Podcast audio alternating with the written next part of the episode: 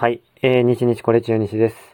また、あの、久しぶりの、えー、収録になってしまいました。えー、今日はですね、あのー、立浪新監督の、えー、展望ですね。ちょっと、えー、見ていて思ったこととかを、えー、話していきたいと思います。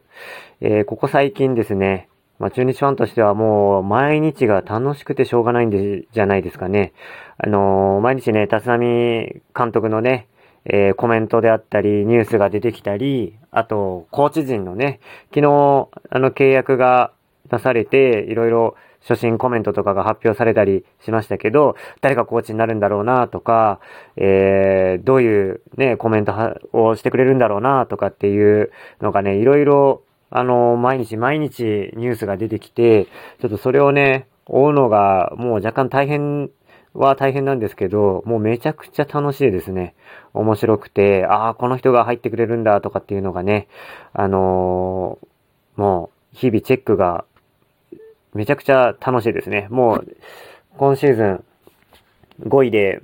ほぼすごい負け越しして終わっちゃいましたけど、そんなことをね、もう忘れてしまうかのような、来年に向けての期待ですごい胸がいっぱいな中日ドラゴンズファンっていうのはすごい多いんじゃないでしょうか。というところで、えっ、ー、と、立浪監督正式に、えー、発表され、それ以降ですね、あのー、この前、先週末は初めての土日を迎えましたってところでしたと。まあ、なのでね、あのー、土日だと、中日ドラゴンズのね、東海地方では、えー、サンデードラゴンズであったり、えー、峰竜太がやってるドラホットプラスであったり、そういったところのね、あのー地元の中日ドラゴンズ番組が、えー、土日にやってるんでね、そこにやっぱり立浪監督が引っ張りだこでしたね。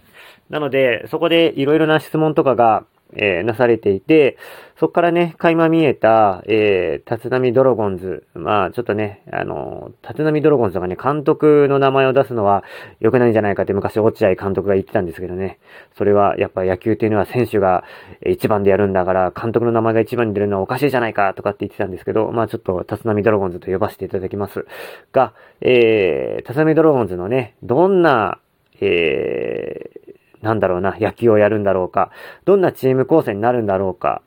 どんな戦い方をするんだろうかっていうところをね、あの、立浪監督の、えー、コメントからね、質疑応答からちょっと見えたところっていうのを、えー、話していこうかなと思いますと。はい。で、まあ、サンデードラゴンズでね、いろいろ、えー、質問されてたんで、まあ、まあ、大体そこからのコメントを、えー、見ていきたいと思います。トレード。トレードはね、あの凍結というか、あんまりしないみたいですね。はい。なので、選手の顔ぶれはあまり変わらないんじゃないか。まあ、あの、増えたとしても、ここにね、あの、大砲の外国人、多分外野手でしょうね。が、あの、増えるかどうかくらいじゃないかなと。あの、育成契約ではね、あの、二人かな、キューバから入ってきた、ピッチャーとバッター一人ずつかな、入ってきたかと思うんですけど、あのそれ、プラスね、あの、試合がじゃなくて、普通の契約でね、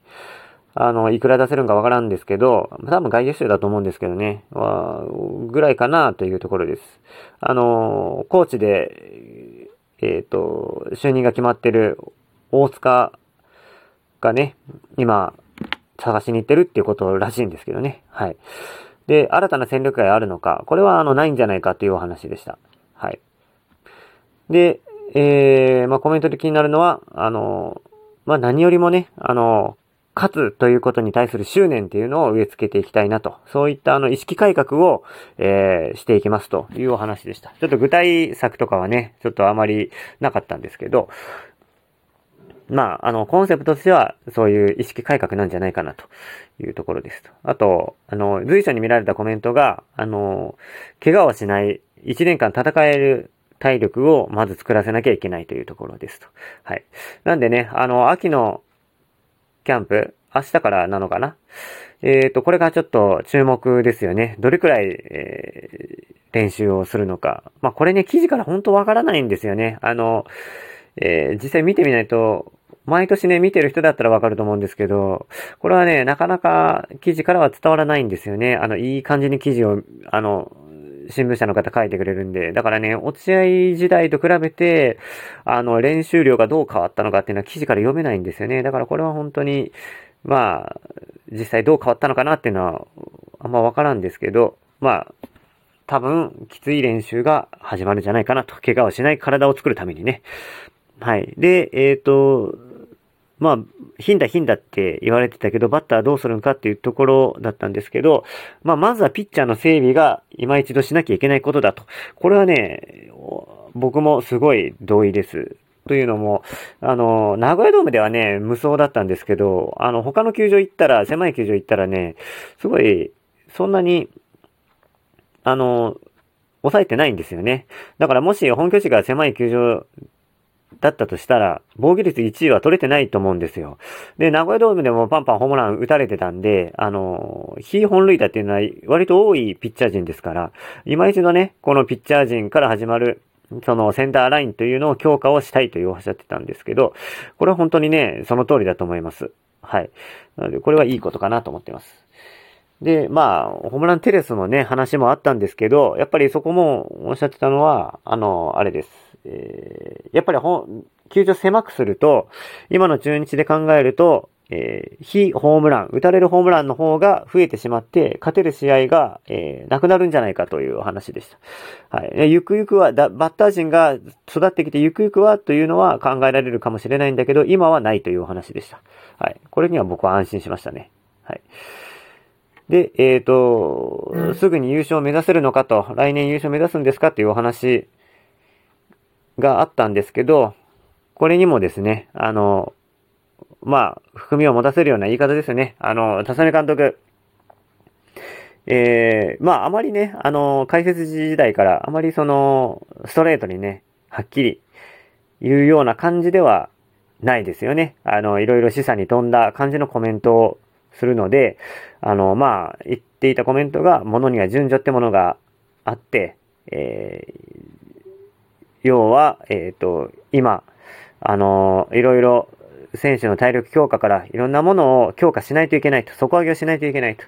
底上げをした上で2年後、3年後に優勝を目指せるチームになれればいいなと思ってるということだったんで、まあ、落合監督の時はね、あの、現有戦力10%底上げすれば優勝できると断言してましたけど、あの時は、その就任した時の順位が2位でしたから、本当にもう、あの、揃ってたんでしょうね。あの、選手の土台というか。で、今は、あの、ポテンシャルが高い選手は多いんだけれども、ちょっといろいろ意識であったり、体力であったり、技術っていうものが、まだ揃ってないという、まあ、立浪監督のね、12年間解説して見てきた、外から見てきた中での、あの、判断なんでしょうね。はい。なので、やっぱりすぐ優勝は目指せないんでしょうね。だから、うん、まだまだなのかなという感じがします。で、ネオとか石川とかのね、若手企業についてというところについては、あの、まあ、本当に、まず石川とかは怪我ばっかしてたんで、そこをまず改善しないと。要はだから体力釣りがまず大事だと。で、ネオは本当にあの、打てるようになれば、ポジションはもう後からついてくるから、まず打てるようにしないといけないというお話でしたと。はい。で、あと、打つ方は必ず何とかしますという力強いコメントもありました。これは本当に信じたいところです。はい。でね、あと、コーチ陣もね、あのー、期待のできる中村のりとかね、森野とかがいるんで、本当に、まあ、なんとかしようとしてるんだな、というのは、本当に伝わってきます。はい。なので、ちょっと期待したいかな、ちょっと思ってますと。で、あと、まあ、物議をちょっと若干醸し出しているのが、えー、長髪、髭、茶髪禁止。はい。これは僕はね、別にあのー、普通だなと思ってるんですけど、うん。というのもね、あの、ま昔から立浪監督はね、あの、言ってましたから、あの、茶髪に厳しいっていうのはすごい有名でしたからね。で、あと、まあ、負けてる弱いチームがね、これやることじゃないですからね。うん。と、僕、個人的には思ってます。なんでね、あの、服とかね、あの、本当に気をつけなきゃいけないんじゃないかなと思ってますよ。僕は。はい。というところで、えー、就任発表してから、もう昨日ね、あのー、一部のコーチ陣とは、えー、正式契約して、コーチ陣の会見もありました。というところで、あの、新監督発表が、えっ、ー、と、日ハムの新庄監督とね、同、同じ日だったんですけど、そこから比べると、新庄監督の方はまだ本人、はい、すいません。えっ、ー、と、新庄監督の方はまだ本人の正式会見とかも、えー、まだですし、えー、コーチ陣もね、決まってないっていうところから比べると、あの、中日ドラゴンズの方は動きが早いですね。やっぱり、田辺監督、もう温めて、温めて、温めた構想がもうあって、球団も全面バックアップで、あの、即動いてるって感じがしています。はい。見えてますね。はい。というところで、えっ、ー、と、昨日はですね、またあの、コーチ陣の、えー、会見もありました。一部ね、あのー、契約したコーチ陣と、えー、球団事務所で、えー、記者会見がありまして、えー、片岡二軍監督、中村森の、えー、打撃コーチ、西山バッテリーコーチ、大西外野守備走塁コーチ、山井二軍投手コーチと正式契約を結んだということで、えー、会見がありましたよと。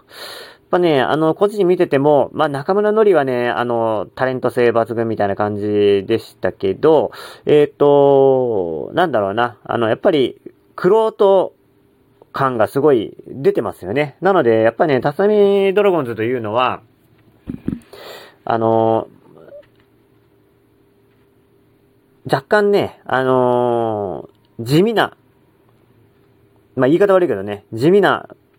野球になるんじゃないかなと、チームになるんじゃないかなと、僕は思いますよ。ただ、あのー、これはね、すごいいいことを僕はいいと思っていて、えっ、ー、と、勝ちにね、徹する、勝ちに愚直な、えー、集団になっていくんじゃないかというね、あの変化の兆しを僕は感じています。うん。なので、あのー、ファンはね、しばらくまだ進歩は続くと思います。派手派手な野球っていうのは多分、すぐ、できないと思いますし、派手な野球を目指してはいないと思います。うん。なので、あの、同じね、タイミングで変わった新庄日ハムと、よく比較されるとは思うんですけど、それと比べると、あのエンターテイメント性は、やっぱ若干少ないんじゃないかなと思ってます。ただね、中日はこれでいいと思います。あの、やっぱり、勝ちに飢えてるんでね、ファンは。本当にだからね、勝ってくれることを僕は望んで出ます。望んでます。ということで、えー、辰巳監督の展望について個人的な所感を述べさせていただきました。ありがとうございました。